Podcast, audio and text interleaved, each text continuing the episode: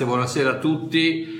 E niente, stasera sono domande un po' lunghette, quindi partiamo subito. Un, due, due, due, due, parole di preghiera. Abba papà, grazie per la tua presenza, aiutami, aiutami ad essere uno strumento di benedizione per tutte queste persone preziose che sono, stanno ascoltando e che ascolteranno. Grazie papà, amen. Oh, buonasera da Genova, Teresa, Jennifer, buonasera. Ok, Vince, non so come si dice, Vince, Vincenzo, Vince, Vince, uh, mi chiede, quando avrai tempo caro pastore, interpreta la parola Marco 11 dal 12 al 14. Infatti non era la stagione dei fichi, allora Gesù rivolto alla pianta disse nessuno possa più mangiare i tuoi frutti, grazie. Ok. Domanda molto appropriata alla luce della grazia, caro Vince. Leggiamo il passaggio, ok? Marco 11, 12. E il giorno seguente, usciti da Betania, egli ebbe fame e vedendo da lontano un fico che aveva delle foglie, andò a vedere se vi trovasse qualcosa. Ma avvicinatosi ad esso non vi trovò altro che foglie, perché non era il tempo dei fichi. Allora Gesù, rivolgendosi al fico, disse: Nessuno mangi mai più frutto da te in eterno. Ok? E i discepoli l'udirono.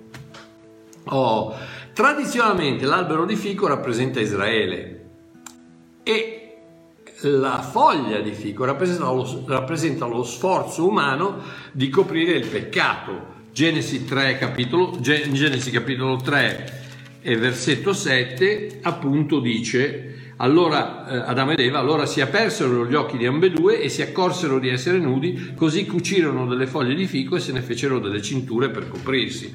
Oh, chiaramente eh, Adamo ed Eva erano nudi dall'inizio, soltanto che non se ne erano accorti perché erano coperti dalla gloria di Dio e quindi non esisteva quella cosa che si chiama vergogna. Ecco perché, non, ecco perché, non, sapevano di essere nudi, perché non esisteva quella cosa chiamata vergogna e quindi non potevano, essere, non potevano vergognarsi di una cosa che in loro non esisteva. E, e quindi la foglia di fico rappresenta lo sforzo umano di coprire il peccato. Oh, questa parola qui, eh, foglie, ne fecero delle cinture per coprirsi. Questa parola cintura è la parola ebraica chagorah, che ti dà l'idea di una mutandona, di una mutandona che chiaramente ti fa capire il, lo, il, il peccato dove, da, dove ha, da dove ha diciamo origine, no? chiaramente è il cuore dell'uomo, ma tutto, tutto quello che, che, si sviluppa lì, se, il sesso è una cosa che fin dai, fin dai, tempi di Adamo ed Eva è stata quello che praticamente ha generato il più peccato di tutto. Quindi eh, Hagorah è proprio l'idea di un mutandone, mentre invece nel versetto 21 dove è Dio che li copre, la, la, parola dice poi l'Eterno fece ad Adamo e sua moglie delle tuniche di pelle e li vestì. E la parola per tunica è la parola ketonet, che vuol dire è proprio una tunica, proprio una, una, una, una veste, una veste che si, messe, si mette sulla pelle quella, quella, veste bianca, quella tunica bianca che tu vedi nel, nel, nei, nei, film ebrei, ebraici del, del, Vangelo, eccetera, quella cosa bianca che poi sopra hanno delle altre, dell'altra roba, quella tunica bianca è appunto la ketonet che, che, copre tutto il corpo praticamente, cioè, cioè non, solo, non, solo, le parti intime ma tutto il corpo. E vi, se voi vi ricordate con che cosa Dio l'ha fatta, l'ha fatta con delle, con delle, con delle pelli. Ehm, con delle pelli di animale, eh, 21, poi le terre fece dalla sua delle tuniche di pelle e li vestì e quindi la pelle, ancora la pelle presa dall'animale, ancora grondava di sangue, quindi è il sangue, il sangue che non la foglia che copre il peccato, è quello, quello a cui volevo arrivare, la foglia, la foglia di fico che rappresenta il, lo sforzo umano, il sangue che rappresenta lo sforzo divino in altre parole. Quindi è il sangue, l'unica cosa senza lo spargimento di sangue non c'è perdono dei peccati, quindi la foglia di fico eh, eh, era, era, totalmente inutile per, per, per coprire il peccato davanti a Dio. Il frutto invece, parlando del fico, il frutto è ciò che viene prodotto senza sforzo ed è dovuto alla natura dell'albero. Statemi a sentire, versetto 15 e 17 dopo, dopo, il 14 che abbiamo finito di leggere, Marco 11, capitolo 11, versetto 15, così giunsero a Gerusalemme e Gesù entrato nel Tempio cominciò a, a, scacciare quelli che nel Tempio vendevano e compravano e rovesciò le tavole dei cambiamoneti e le sedie dei venditori di colombi e non permetteva ad alcuno di portare oggetti attraverso il Tempio. Perché? Perché, perché il Tempio era stato praticamente usato come un, un, un via vai di persone che portavano roba da una parte all'altra e passavano attraverso il Tempio. E insegnava loro dicendo non è scritto la mia casa sarà chiamata casa di preghiera per tutte le genti. Voi invece ne avete fatto un covo di ladroni. Per tutte le genti, statemi a sentire perché non c'è, una, non c'è parola nella, nella, nella scrittura che non, serve, che non voglia dire qualcosa. Perché dice la mia casa sarà chiamata casa di preghiera per tutte le genti? In, in greco qui è pas ethnos. Ethnos, noi, la nostra parola etnia, quindi per tutte eh, per, per, tutte le genti, per tutte le nazioni, difatti nel Vecchio Testamento la parola è di solito nazione che è tradotta con l'ebreo goim, che è va sempre a finire nei gentili. Quindi sta, questo qui sta, Gesù sta dicendo che il Tempio, la casa di preghiera per il Padre, era stata fatta, è stata fatta per tutti i gentili, per tutte le nazioni, per tutte, non solo per Israele, ma c'era proprio questa apertura profeticamente parlando, il velo si sarebbe aperto ed avrebbe aperto la via a tutte le nazioni, a tutti i goim, tutti i, eh, i gentili che siamo io e te. Oh, quindi praticamente cosa, Gesù cosa fa quando dice, parla così al fico? Dice mette la parola fine alla legge, perché dice nessuno mangi più il frutto da te in eterno. Da te, o Israele, eh, fico, frutto, eh, sfor, eh, sforzo umano rappresentante dello sforzo umano, la legge, nessuno mangi più da te in eterno. Quindi Gesù mette la parola fine alla legge. La stagione dei fichi non era ancora arrivata. Cosa voleva dire? Voleva dire che in Giovanni 19:30, dove, quando Gesù dice tutto è compiuto, quello è l'inizio della stagione dei fichi, la stagione dei frutti, il frutto dello spirito, i frutti di quelle cose che vengono fuori dalla natura dell'albero che non hanno bisogno di essere prodotti con sforzi umani. E quindi la, la, Giovanni 19:30 dice tutto è compiuto, da quel momento in poi ecco la stagione della grazia, la stagione dei frutti senza sforzo. Adesso riprendiamo un attimo. Ehm, dice no, ma Marchiò, il, il, Nuovo Testamento inizia da Matteo 1.1. No, il Nuovo Testamento non inizia dalla, dalla culla, inizia dalla croce. Un testamento non inizia mai da quando una persona nasce, ma inizia quando una persona muore. Quindi il, il Nuovo Testamento non inizia da Matteo 1.1, ma inizia da Giovanni 19.30, quando Gesù sulla croce dice tutto è compiuto. Ok? E quello è l'inizio del patto della grazia, l'inizio dei frutti prodotti dallo Spirito. Riprendiamo il concetto con Giovanni Battista, il quale eh, in Luca 3, Luca capitolo 3, dice questo. Luca capitolo 3 e versetto 8 dice, eh, qui è Giovanni Battista che sta parlando ai, ai farisei, eh, ai, ai, giudei che sono venuti a Gerusalemme a chiedergli cosa sta facendo, battezzando, eccetera. E Giovanni Battista dice, fate dunque frutti degni del ravvedimento. E non cominciate a dire dentro di voi noi abbiamo Abramo per padre. Perché io vi dico che Dio può suscitare dei figli di Abramo anche da queste pietre. E, e, e ritorna il concetto del fatto che la casa, la, la casa di mio padre è aperta a tutti non solo ai figli di Abramo ai figli di Abramo, per loro era per legge, ma in, nel libro, nella lettera ai Galati vediamo che Abramo è il, è, il, è il padre della fede e che noi siamo la progenie di Abramo in Cristo.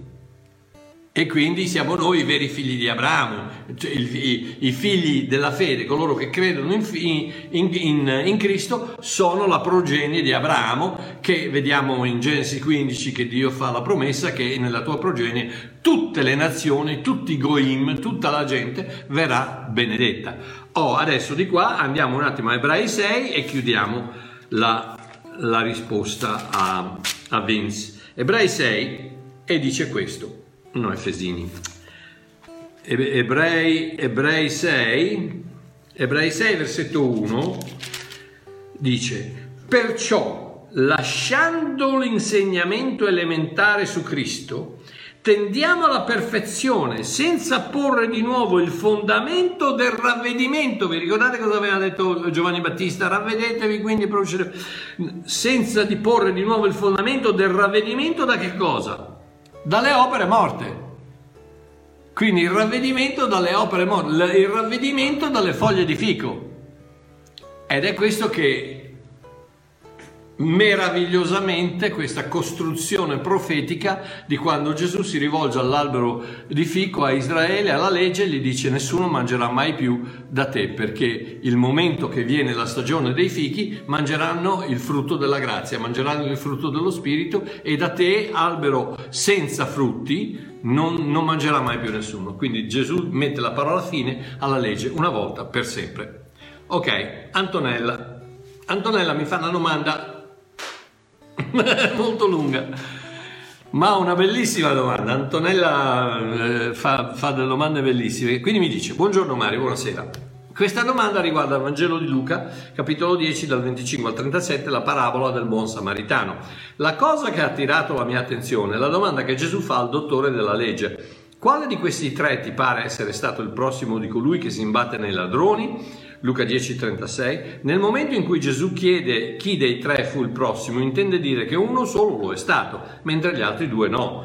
Questo sfata il mito che il mio prossimo è chiunque incontro sulla mia strada. Inoltre, se avesse voluto individuare come prossimo chiunque, troviamo sulla nostra strada e che ha bisogno di aiuto avrebbe potuto fare la domanda in questi termini. Chi fu il prossimo? Del sacerdote del Levite e del Samaritano. Invece la domanda viene posta al contrario. Chi fu il prossimo di colui che fu picchiato dai, ladroni? E la risposta è colui che lo ha aiutato. Poi c'è ancora una, una lunghissima dissertazione da parte di Antonella e poi dice mi sembra che tutto torni, i briganti sono il diavolo, le ferite inferte i nostri peccati che ci lasciano mezzo mezzi morti, Gesù ci ha messo al sicuro, ha pagato per i nostri peccati.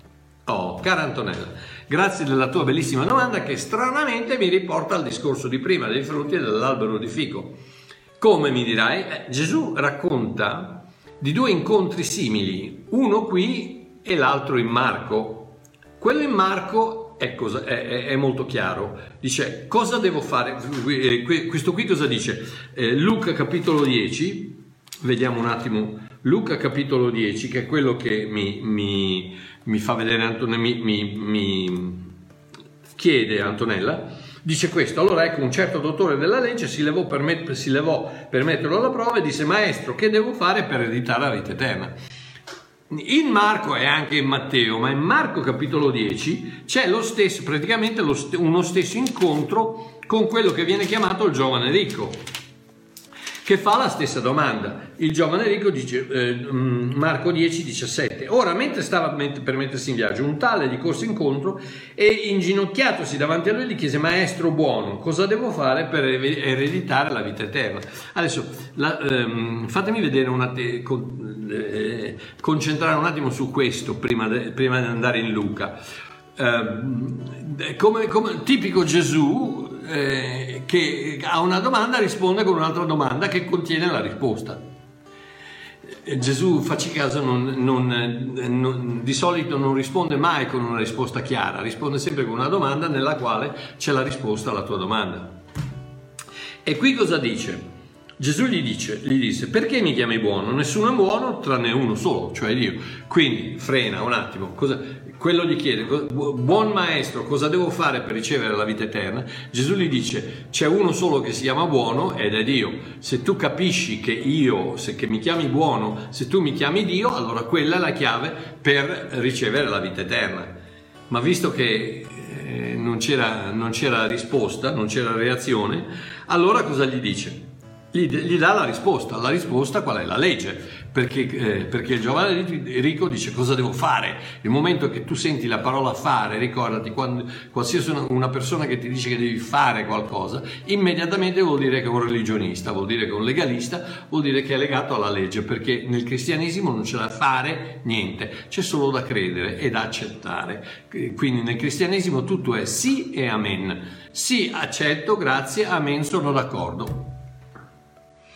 E non, non, c'è da fare niente, non c'è da fare niente. Il fare è finito quando Gesù sulla croce ha detto tutto è stato fatto, tutto è compiuto, non c'è nient'altro da fare. E finché non ci rendiamo conto di questo, purtroppo ci saranno sempre i vari eh, Romano, i vari Davide, i vari Maria, i vari questo, i vari quell'altro, che mi contestano il fatto che io dico se sei salvato, sei sempre salvato. No, perché devi, devi eh, co- co- Ehm, devi, eh, come si dice, lottare fino alla fine, eh, devi perseverare fino alla fine. No, amore mio, quella parola perseverare è la parola Nikao. Nikao vuol dire eh, lottare e vincere. Vincere, in Romani 8 ci dice che noi siamo più che vincitori, quindi già fatto, grazie. Stava parlando della, della, della salvezza nel momento di, di tribolazione quando Gerusalemme viene, viene catturata da, da, dal, dal, dalle legioni romane in, nel 70 d.C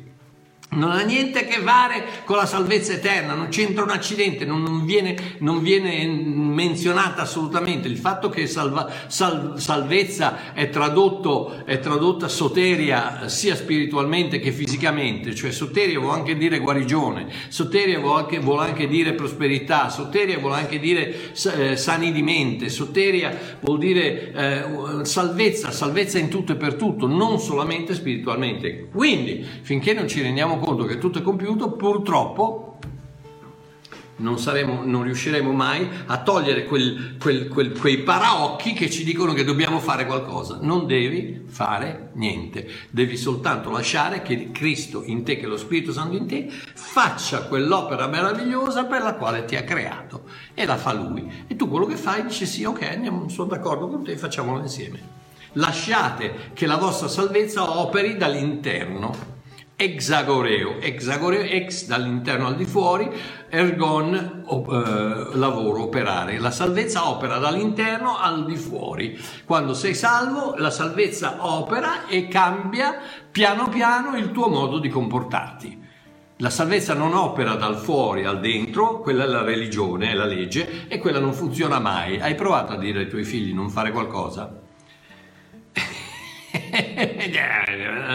no, e invece no, quando sono loro che decidono di non farla, non hai più bisogno di dire niente, perché dentro di loro viene quella decisione che devono fare qualcosa e la fanno. Ok, andiamo avanti. Quindi la risposta in Marco è legge. In Luca invece, in Luca dove dice ecco, allora ecco un certo dottore della legge si levò per mettere alla prova e disse maestro che devo fare per ereditare la vita eterna.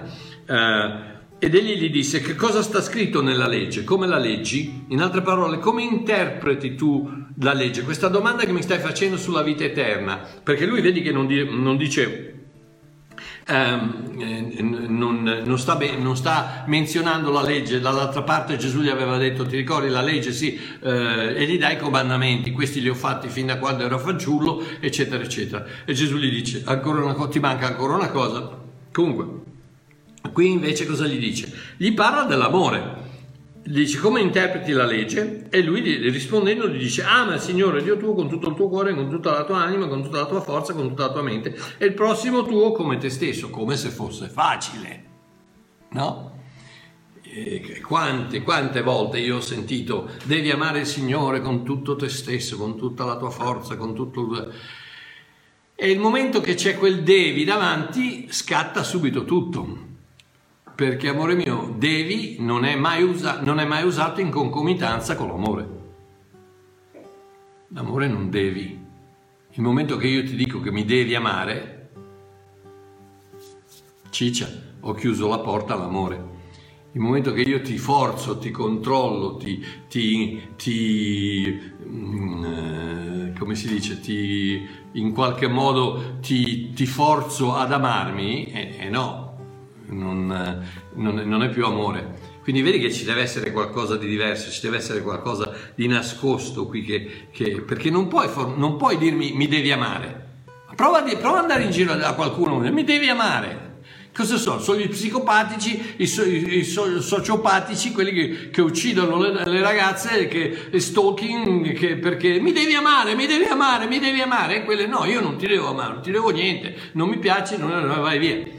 No? Non puoi dire mi devi amare. Quindi su questo comandamento, che fra l'altro è il, il, comandamento della legge, in un altro passaggio chiedono a Gesù qual è il, il, comandamento principale della legge e lui risponde ama il Signore Dio tuo. Quindi un comandamento della legge e come abbiamo detto prima Gesù ha messo la parola fine alla legge, quindi deve voler dire qualcos'altro. E la risposta la troviamo nella lettera ai Romani, che fa parte del Nuovo Testamento, che fa parte delle lettere di Paolo, che sono indirizzate a noi, non come eh, la maggior parte delle, al- delle altre ideatri che sono indirizzate ai, giu- ai giudei. Romani 13, guardate cosa dice. Romani 13, versetto 8 dice: Non abbiate alcun debito con nessuno, se non di amarvi gli uni gli altri, perché chi ama il suo simile ha adempiuto la legge. 9. Infatti questi comandamenti, non commettere adulterio, non uccidere, non rubare, non dire falsa testimonianza, non desiderare, che sono praticamente eh, quasi gli stessi che Gesù aveva detto al giovane ricco.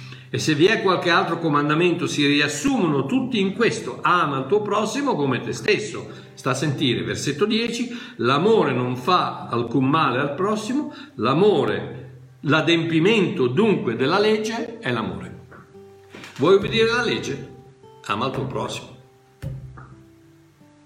e vedi che tutto a un tratto scatta dal, dal devi al il momento che, che, che, il tuo spirito è rinato con lo spirito dell'amore che è, che, che è Dio in persona, immediatamente qualcosa succede. Perché? Perché se no è impossibile. Non puoi amare qualcuno, non puoi, non puoi, qualcuno che ti dice mi devi amare, non lo puoi fare. È impossibile. È impossibile eh, eh, um, soddisfare la legge, è impossibile soddisfare l'amore. È impossibile, dici no, ma io amo, sì, ma non ami con tutto il tuo cuore, con tutta la tua mente, con tutto il tuo corpo, con tutto il tuo sole, eh, non ami il tuo prossimo come te stesso. Lasciatelo dire, non ami il tuo prossimo come te stesso. E non, e, non, e non, esiste nessuno, ci sono tantissimi versetti che parlano di questo, comunque. Quindi cosa vuol dire? La, la, la, questa, la risposta è impossibile, cosa vuol dire? A meno che non ci trasformiamo in quell'amore di cui abbiamo bisogno e che non possiamo produrre perché siamo degli esseri uh, non all'altezza di produrre questo amore. Quindi andiamo a vedere prima Giovanni, un momento, prima Giovanni Prima Giovanni capitolo 4, versetto 13, dice questo, da questo conosciamo che dimoriamo in Lui, in Cristo, in Dio, ed Egli in noi, perché Egli ci ha dato del suo spirito, quindi il, lo spirito di questa persona che dimora in noi e che noi dimoriamo in Lui, ci ha dato dello spirito dentro di noi. E noi stessi abbiamo visto e testimoniamo che il Padre ha mandato il Figlio per essere il Salvatore del mondo. Chiunque confessa che Gesù è il Figlio di Dio, Dio dimora in lui ed egli in Dio. E noi abbiamo conosciuto e creduto all'amore che Dio ha per noi, Dio è amore e chi dimora nell'amore, dimora, chi dimora nell'amore dimora in Dio e Dio in lui. Ed ecco tutto un tratto che il momento che tu ricevi eh, Cristo come tuo, cosa dice qui? Dice eh, testimoniamo che il Padre ha mandato il Figlio per essere Salvatore del mondo. Eh, testimoniamo questo, chiunque confessa che Gesù è il Figlio di Dio. Romani 10:13, Romani 10:17. Eh, chiunque confessa che, eh, che Gesù Cristo è il Figlio di Dio Chiunque invoca il nome del Signore sarà salvato. Chiunque confessa che Dio abita in lui. Quindi cosa succede? Succede tutto a un tratto che quando rinasci, quando diventi una nuova creatura, Dio, lo spirito dell'amore, entra dentro di te e tutto a un tratto puoi produrre quello che non devi più produrre, ma è un frutto della tua natura. Che ragazzi, che bello. Che bello, che bello, che bello. Okay. Quindi consideriamo i quattro protagonisti di questa storia del buon samaritano che Antonella mi, fa, mi chiede. Vediamo, vediamo come, come dice. Um, ma egli volendo su Gesù che disse chi è il mio prossimo? Gesù allora rispose e gli disse un uomo scendeva da Gerusalemme a Gerico e cadde nelle mani dei ladroni, i quali, dopo averlo spogliato e coperto di ferite, se ne andarono lasciandolo mezzo morto. Per caso un sacerdote scendeva per quella stessa strada e veduto quell'uomo passò oltre dall'altra parte. Similmente anche un levita si trovò a passare da quel luogo, lo vide e passò oltre dall'altra parte. Ma un samaritano che era in viaggio passò accanto a lui, lo vide e ne ebbe compassione. E accostatosi fasciò le sue piaghe, versandosi sopra olio e vino, poi lo mise sulla propria cavalcatura, lo portò a una locanda e si prese cura di lui. Il giorno dopo, prima di partire, prese due denari e li diede al locandiere dicendogli prenditi cura di lui e tutto quello che spenderai in più te lo renderò al mio ritorno. Fra parentesi, mm, è simpaticissimo il fatto che gli dà due denari eh, nel, nel, nel, nel come si dice nel concetto biblico, un giorno per Dio sono come mille anni eh, mille anni, due denari, duemila anni, vuol dire, qui, qui, sta dicendo che tornerò dopo duemila anni eh, e quindi per duemila, vabbè lasciamo perdere, è bellissimo. Ok, e gli diede al locatario, prenditi cura di lui, tutto quello che spenderai in più te lo renderò al mio ritorno. Poi dice, quale dunque di questi tre ti pare sia stato il prossimo di colui che cade nelle mani dei ladroni? E quello disse, colui che usò misericordia verso di lui. Ok? Allora, l'uomo l'uomo, parola greca antropos. Antropos rappresenta Adamo. Adamo che è lasciato spogliato, ricordate i ladroni l'hanno denudato, l'hanno spogliato, e l'hanno lasciato mezzo morto, perché Adamo era vivo nel fisico ma era morto nello spirito. Eh, Dio gli disse, eh, il, momento, il momento che tu mangi di questo frutto morirai. Ma, ma Adamo non, è, non, è, cascato morto quando ha, ha mangiato la mela, eh, sì, lo so, non è una mela, è una pera. Eh, quando ha mangiato il frutto non è cascato morto, quindi, ma il suo spirito si è separato dallo spirito di Dio che era la vita, che era lo spirito di vita, quindi eh, mezzo, mezzo morto. I ladroni derubano, ok? L'uomo, l'uomo è un'immagine di Adamo e quindi un'immagine di te e di me. I ladroni derubano, cosa dicono i ladroni? Ciò che è tuo è mio quello è il peccato, il peccato ti deruba, il peccato ti ruba di vita, ti ruba di felicità, ti ruba di gioia, eh, il peccato ti ruba, dice quello che è tuo è mio. I religiosi invece, il sacerdote e il levita, sono indifferenti, passano avanti e dicono no, ciò che è mio è mio. eh, il ladrone dice ciò che è tuo è mio, i religiosi dicono ciò che è mio è mio, in altre parole la legge. La legge non gliene interessa niente di te, la legge ti dichiara soltanto quello che è giusto, quello che è sbagliato e se, se è sbagliato ti condanna a morte. Basta. No, ma come no? No, quello che è mio è mio, quello che è tuo è tuo, non, non, non c'è relazione con la legge. I ladroni, quello che è tuo è mio, i religionisti, quello che è mio è mio, e adesso arriva il samaritano che invece ha compassione e dice ciò che è mio è tuo. Quindi i ladroni ciò che è tuo è mio, i religionisti ciò che è mio è mio e il samaritano ciò che è mio è tuo. che bello. E quindi e quello rappresenta Gesù Cristo, chiaramente. Chi è il prossimo? Versetto 16. Andiamo andare a finire.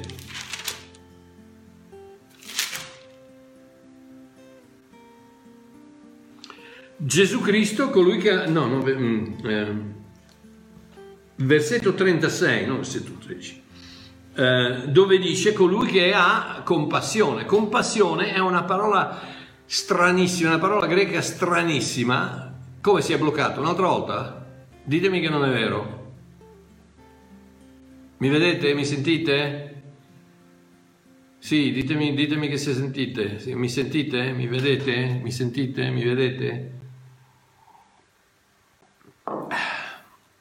Allo?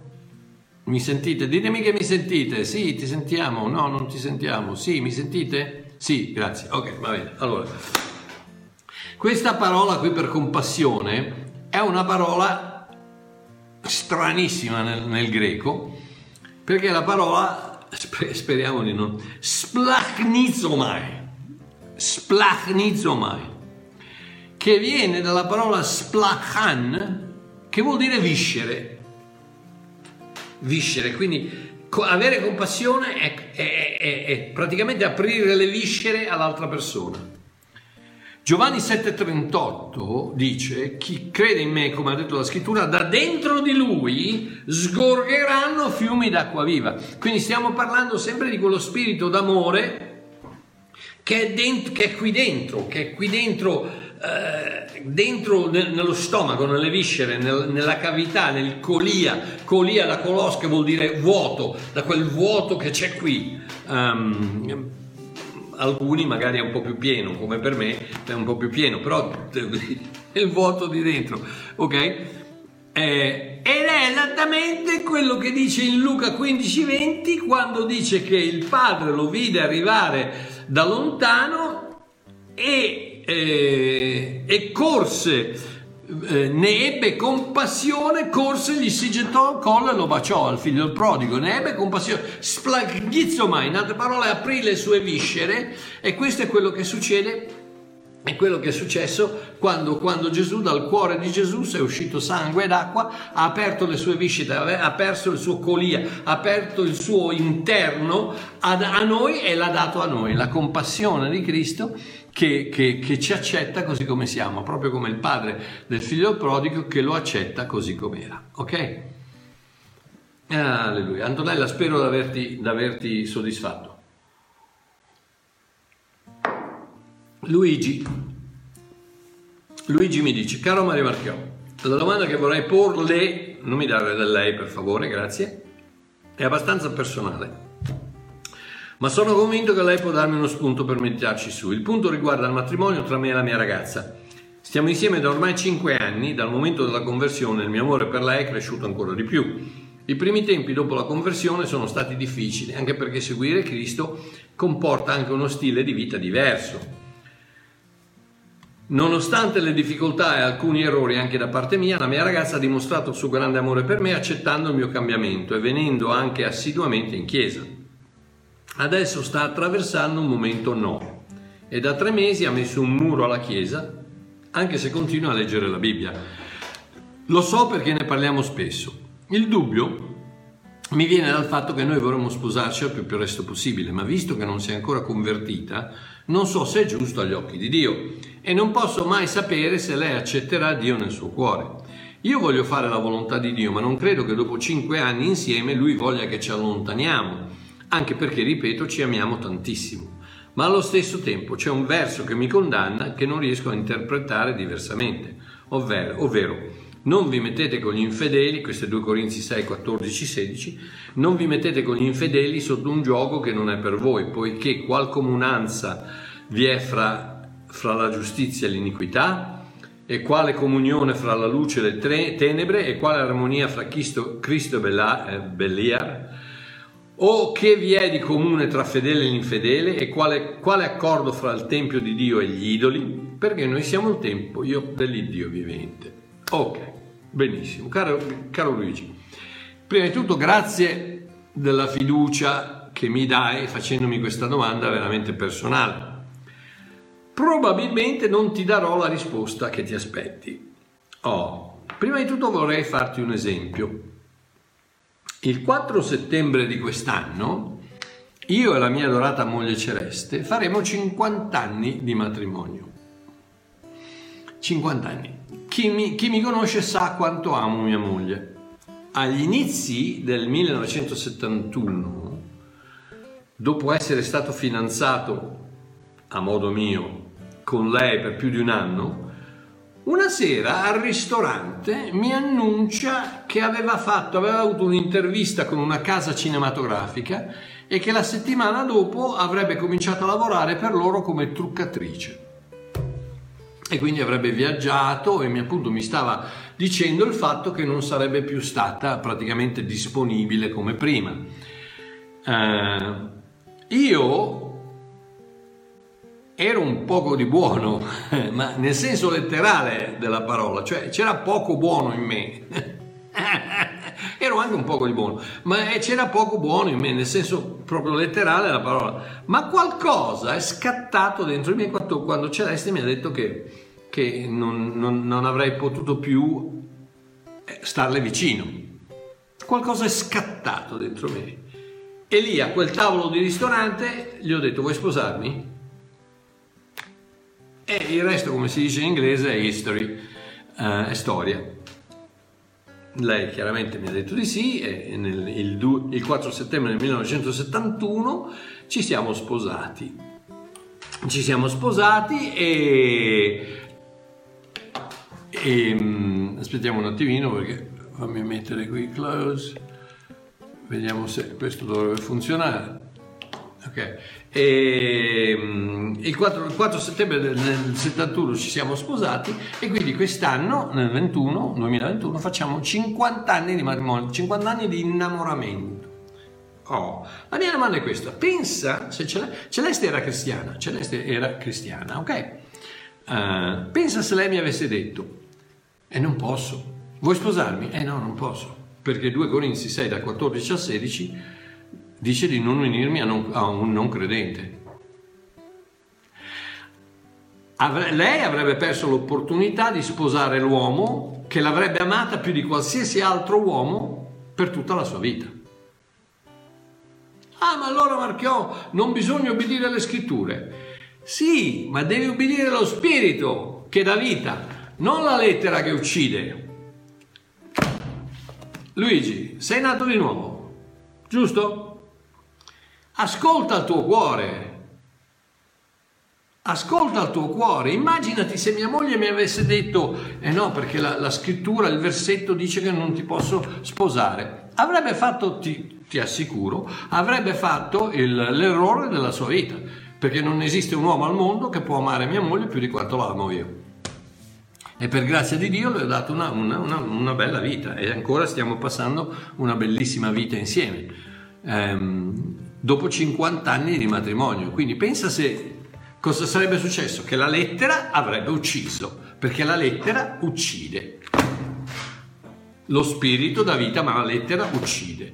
È chiaro che non, non, non fate, non, non, adesso non, ah, Marchiò ha detto che mi posso sposare con una musulmana, non ho detto un accidente, niente, non ho detto quello.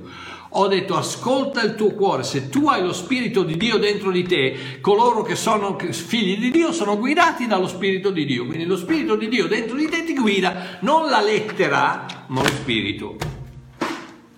E poi un'altra, un'altra cosa, Secondo, tu mi dici che la tua ragazza non è ancora convertita. Come fai a saperlo? Come fai a saperlo? Chi te l'ha detto? Perché non parla il cristianese? O perché non si comporta come dovrebbe? O perché non viene in comunità? Io ti assicuro, amore mio, che con tutto il dovuto rispetto, ci sono tante comunità in Italia dove io non ci andrei. Con tutto il dovuto rispetto. Molto probabilmente il, il, il, problema non è con Dio della tua ragazza, ma è con la Chiesa.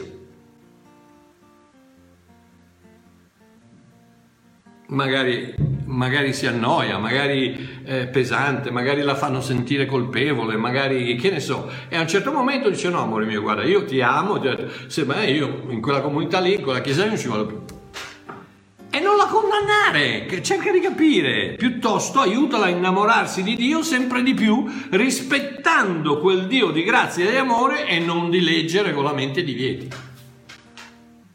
Dopodiché ascolta il tuo cuore, ascolta il tuo cuore e se, come io veramente penso, come io veramente penso, anche la tua ragazza è nata di, nata di nuovo, ma, ma mettetevi giù un attimino insieme e pregate. Pregate e ascoltate il cuore di Dio insieme. E ti assicuro che se siete innamorati, sono cinque anni che siete insieme e siete innamorati e non c'è niente di sbagliato, non c'è niente di, di strano, non c'è niente di... Eh, non, sta, non, vi state ribellando a nessuno, vi assicuro che la, la, la, la, lettera ti può dire di non farlo, ma lo Spirito di Dio ti dice di farlo. E non ti dico fallo, ti dico dai retta al tuo cuore, stai a sentire il tuo cuore. Sedetevi tutte e due e ascoltate il cuore, ascoltate cosa, cosa, vi dice il cuore, cosa vi dice Cristo, lo Spirito Santo nel vostro cuore. Giovanni. Giovanni, buongiorno Babbo Mario, buonasera. Una domanda secca che può sembrare banale. Per essere salvati è necessario un pentimento? Grazie e ti abbraccio nell'amore di Dio. Caro Giovanni, la tua domanda non è assolutamente banale, anzi, E la, rispo- la mia risposta è breve e semplice, sì, c'è bisogno di pentimento, ma probabilmente non come lo intendono le tradizioni e i religionisti. Sia Giovanni Battista che Gesù che Pietro dicono la stessa cosa. Ravvedetevi. Ma cosa vuol dire? A parte chiaramente rendetevi conto di essere peccatori e di avere bisogno di un Salvatore, perché chiaramente se non ti rendi conto di aver bisogno di un Salvatore, o in altre parole che sei un peccatore, che hai bisogno, che stai andando all'inferno, che hai, un, che hai il marcio nel cuore, che se non, se non, te ne rendi conto è chiaro che non hai bisogno di un Salvatore ed è chiaro che Gesù ti offre il sacrificio, ti offre la salvezza e tu gli dici no grazie, non ho bisogno. E quindi in, a parte quel tipo di ravvedimento, ma leggiamo un attimino qual è il ravvedimento di cui parla la Bibbia. Atti, Atti 3, Atti 3 e versetto 19. Qui è, è, è Pietro che sta parlando.